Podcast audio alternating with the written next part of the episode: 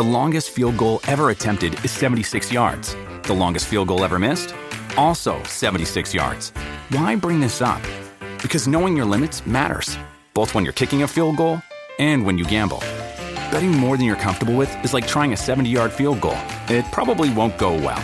So set a limit when you gamble and stick to it. Want more helpful tips like this? Go to keepitfunohio.com for games, quizzes, and lots of ways to keep your gambling from getting out of hand.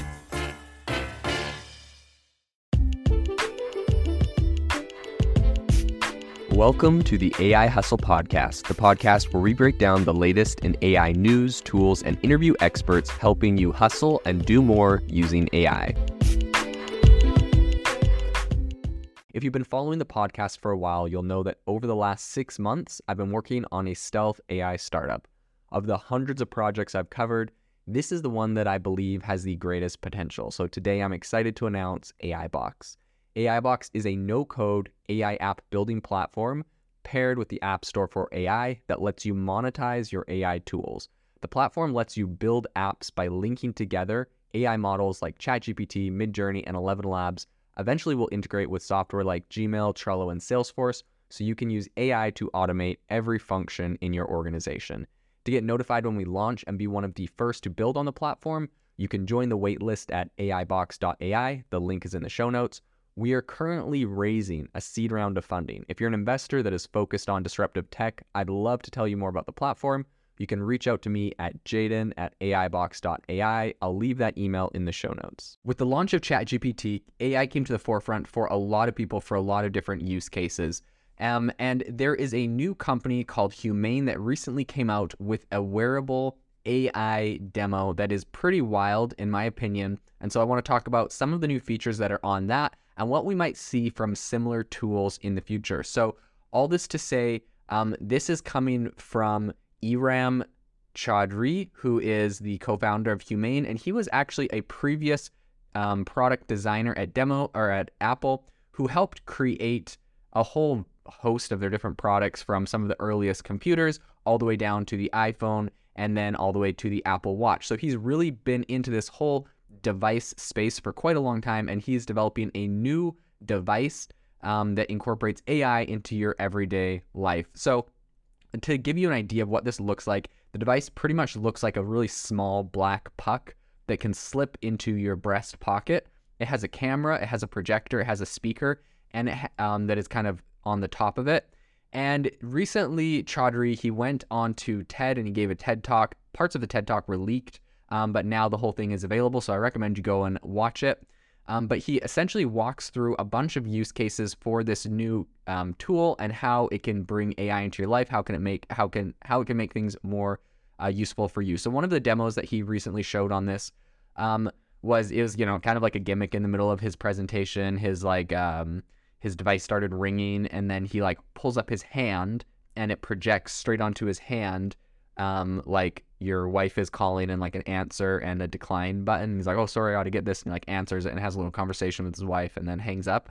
But that's demonstrating the ability. It has a little projector on it that projects straight in front of you. And for him, he's saying uh, these devices are getting smaller and smaller from the computer to the phone to the watch. And now it's going to, you know, this little projector that is going to be on your hand or this little device that's going to go in your pocket.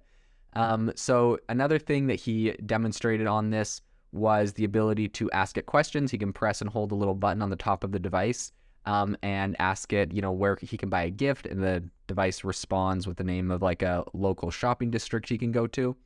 Um, he also tapped a couple fingers on the device and says a sentence, um, and then the device translated that into and translated and spoke it into French, which I'm assuming is what he had it programmed to do. But what was interesting about this is it spoke it in his actual voice. So it was using, uh, you know, voice cloning for this. Now, I don't know if this is something they've baked in house, like that voice cloning tool. There's uh, 11 Labs does it really well right now. Anyone can go upload five minutes of audio and it can clone your voice. So, um, and 11 Labs just launched in like five or six new languages. So, um, I don't know if that's something they have in house or not, but it's not necessarily impressive. Like there is other technology. So it's not just necessarily technology. I think for him, it's the idea, it's the device, and the idea that there's a new device that you can use that can bring AI into your life, and whether they do it themselves or partner with um, 11 Labs or someone else for some of these like software AI solutions.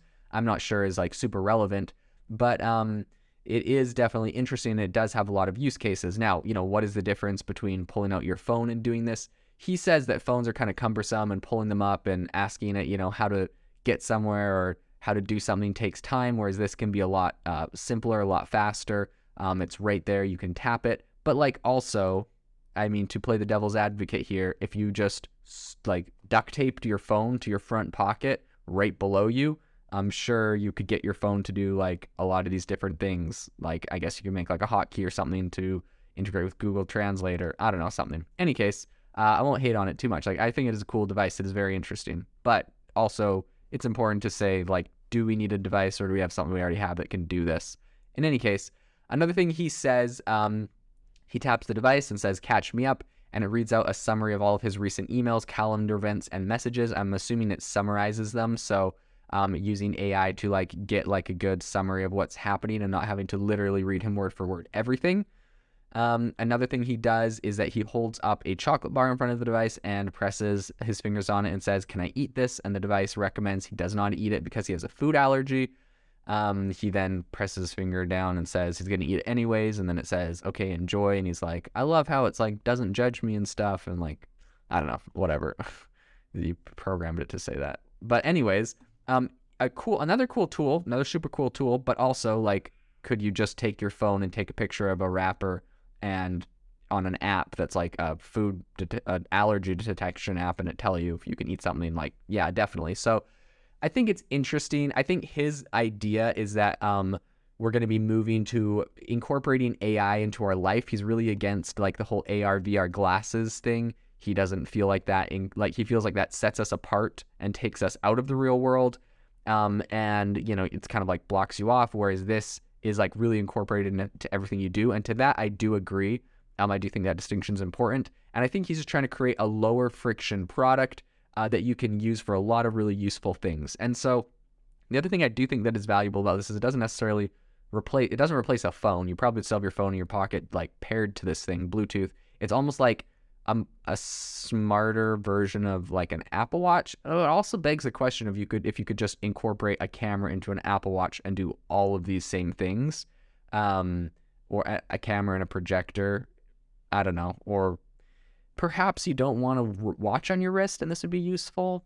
Anyways, um, I do think is an impressive demo. I'm not 100% sure if this is actually fully functional. You ha- you know how these tech companies are with demos these days. Um, sometimes they, uh, you know, make it look like it's a little bit more developed than it still is. Um, there is a few questions I have about this product, though, beyond just that. Number one is if you don't have a pocket on your shirt, how does that work? Do you just clip it to your shirt? Is that going to look dorky or bad? I don't know.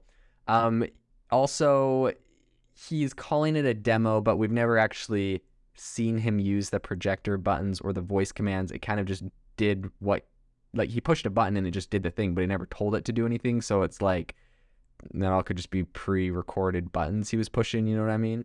Anyways, maybe it's real, maybe it's not. I'm not 100% sure. Um, one thing during the demo, he uh, he had it translate into French. I'm not sure how he set that default. So there's just a bunch of different things where um, I'm not 100% sure how developed this thing actually is. He did mention though that this thing is going to be described as like a privacy first and safe device. Um, and I think that that is going to be one of the biggest issues and things that are top of mind for people before you go and strap a camera to the front of your chest. Like, how is that being used? What is that able to see? Like, do you turn that thing off when you go to the bathroom? Like, come on, like think of some of the these use cases. And in addition to that, like a really big product now um, is like those little sliders that you put on top of your laptop camera, right? You can slide it off and it literally puts something blocking your laptop camera because we know a lot of hackers are able to hack into your laptop camera with different malware, different things, and watch you, which is a very, you know, that feels like a major violation of privacy, obviously. Um, so much so, this product that uh, in a recent laptop I purchased from Lenovo, it literally built into the camera has like a manual, like camera blocking switch. So on a tool like this, how does that work? Like, when is the camera on? When is it off? How do you know it's private and safe? I think those are going to be really important questions. Um, also, how bright is the projector? How loud is the speaker? Is this going to work in daylight? He was in a, a dark theater um, when he was giving this presentation. if this is in a crowd, are you going to be able to hear it? There's a lot of just different questions. I think um, I would be curious to ask him. What about third party apps? Am I going to be able to get Uber and Spotify on here?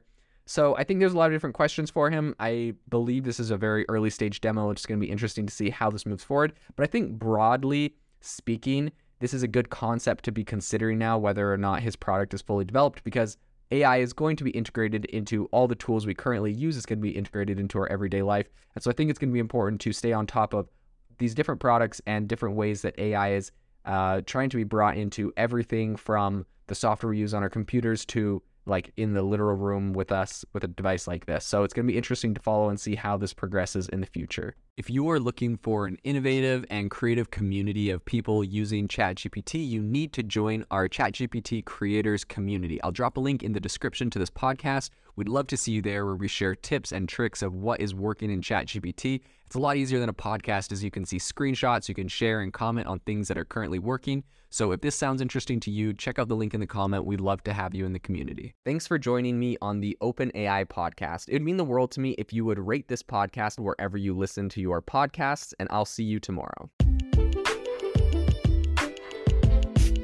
Thanks for tuning in to the AI Hustle podcast. If you could do us a massive favor, we would really, really appreciate it if you could leave us a review wherever you get your podcast. This helps people find the podcast, it helps people know this is a good place to go, and we would really, really appreciate it as it helps us continue to bring on incredible guests and share incredible content for you to listen to.